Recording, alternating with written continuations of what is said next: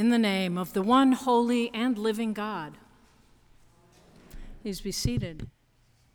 A Pharisee standing by himself was praying thus God, I thank you that I am not like other people thieves, rogues, adulterers, or even like this tax collector.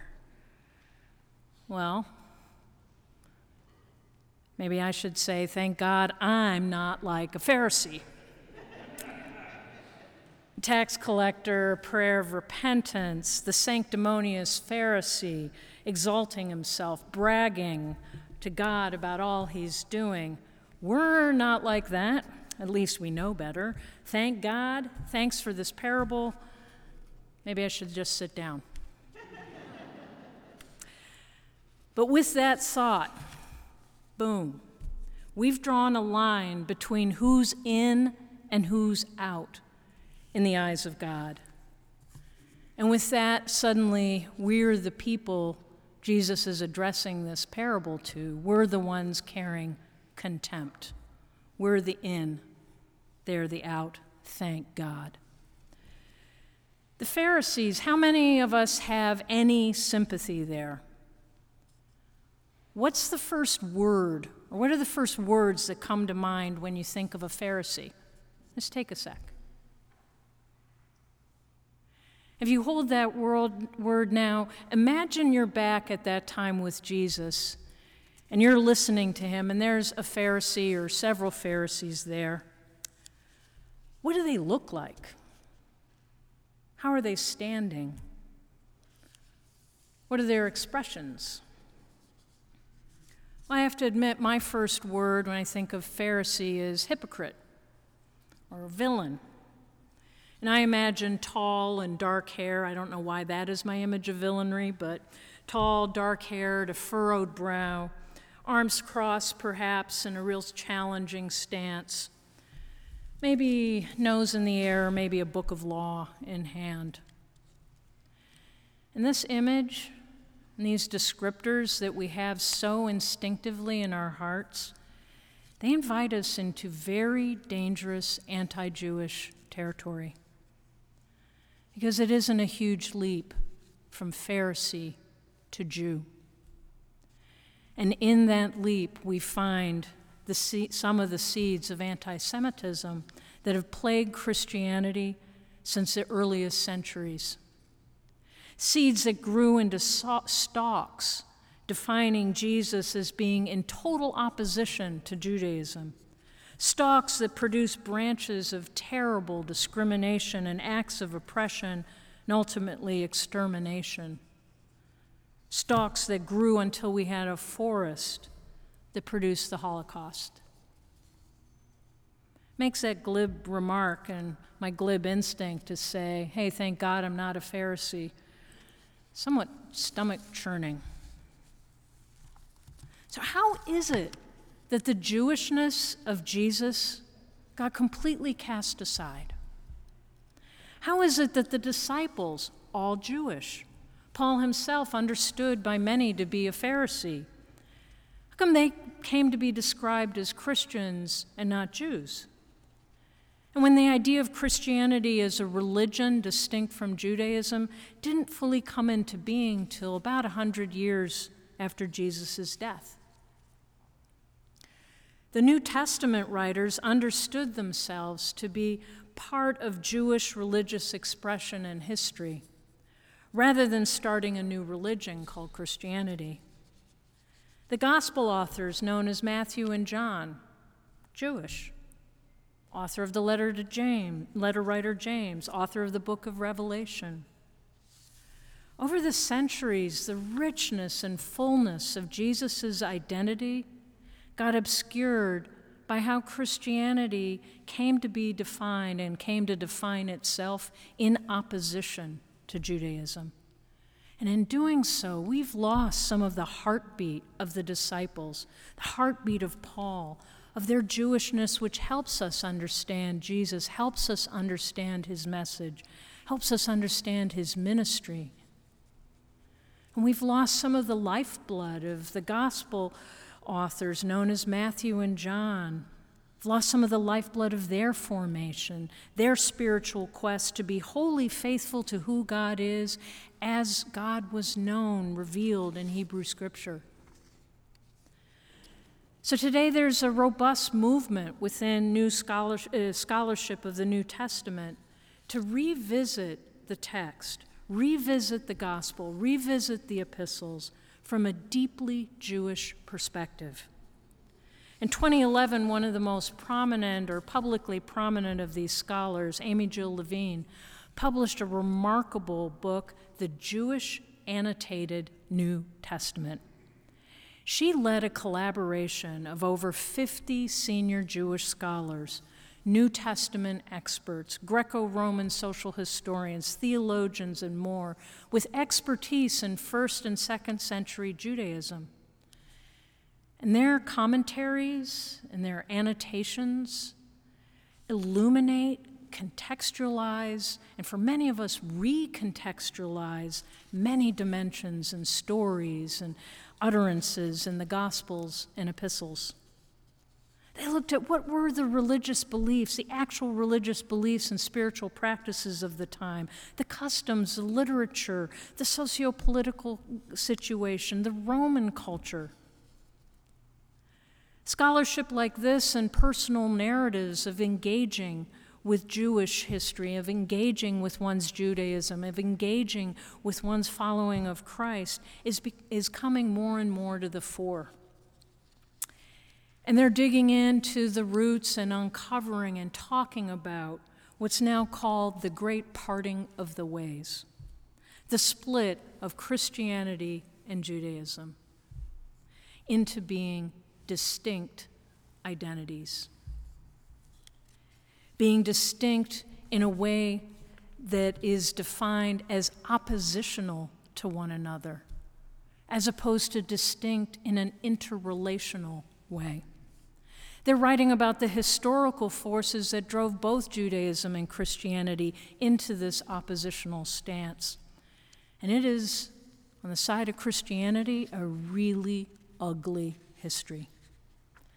By the end of the first century, the followers of Jesus became known as Christian, and the parting of the ways began to be calcified, and calcified with terrible venom.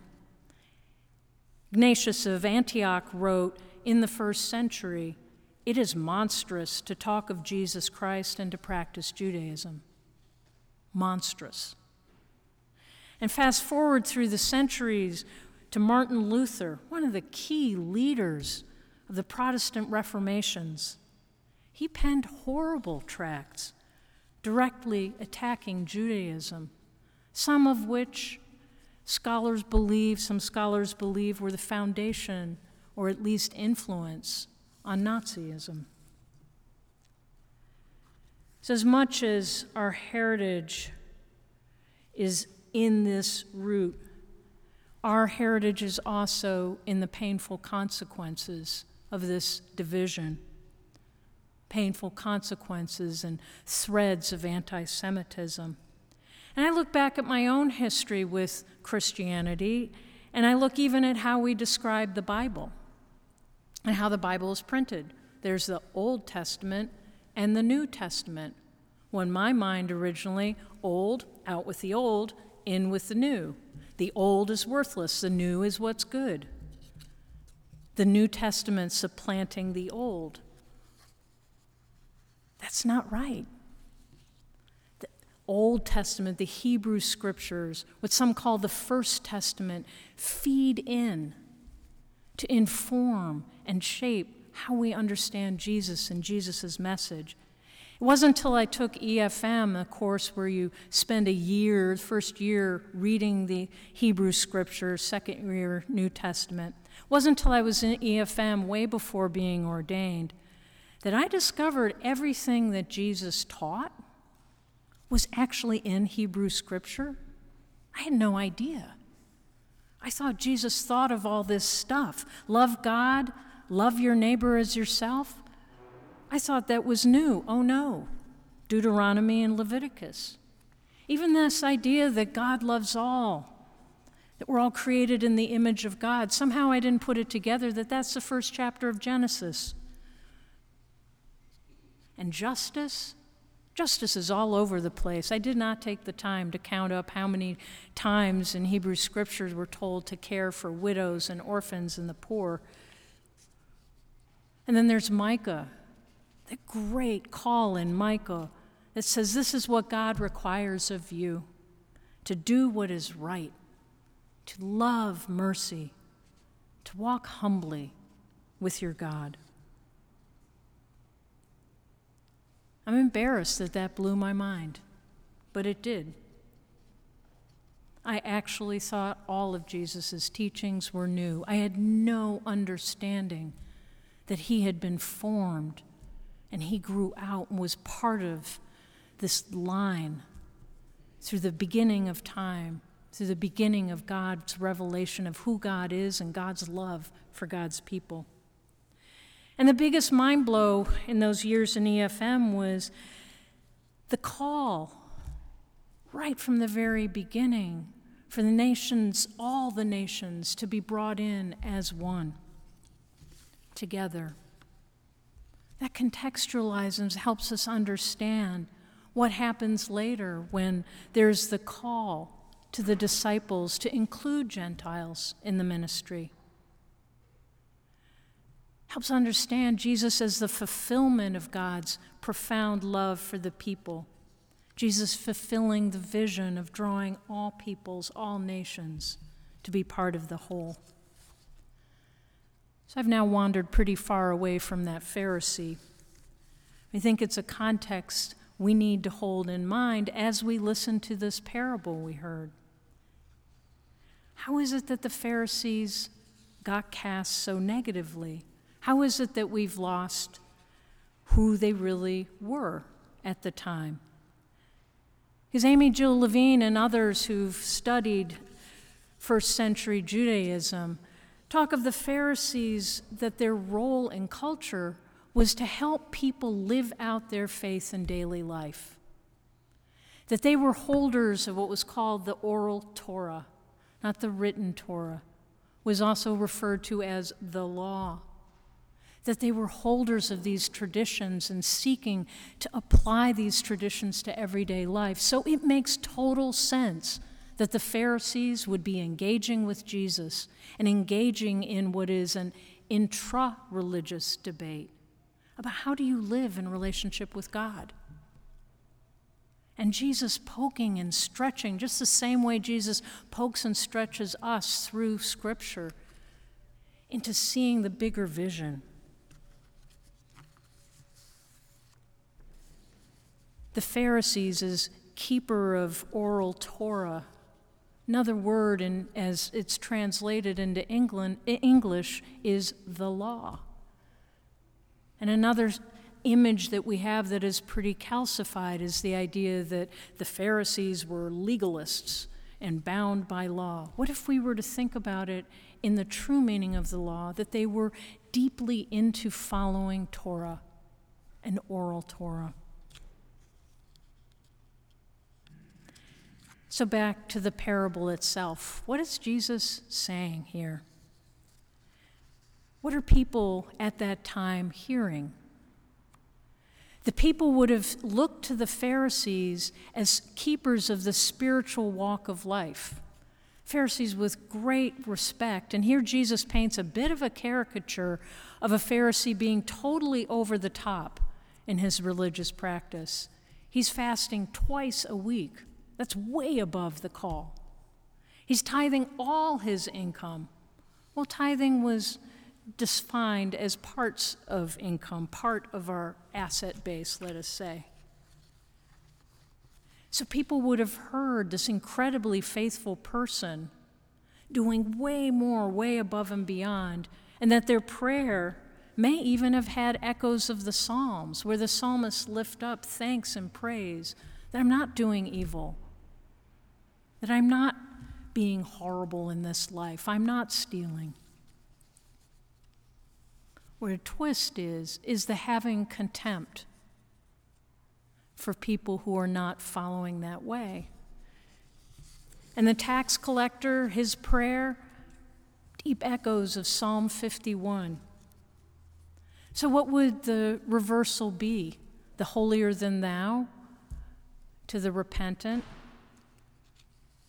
Maybe instead the reversal is this revelation that God's grace is for all.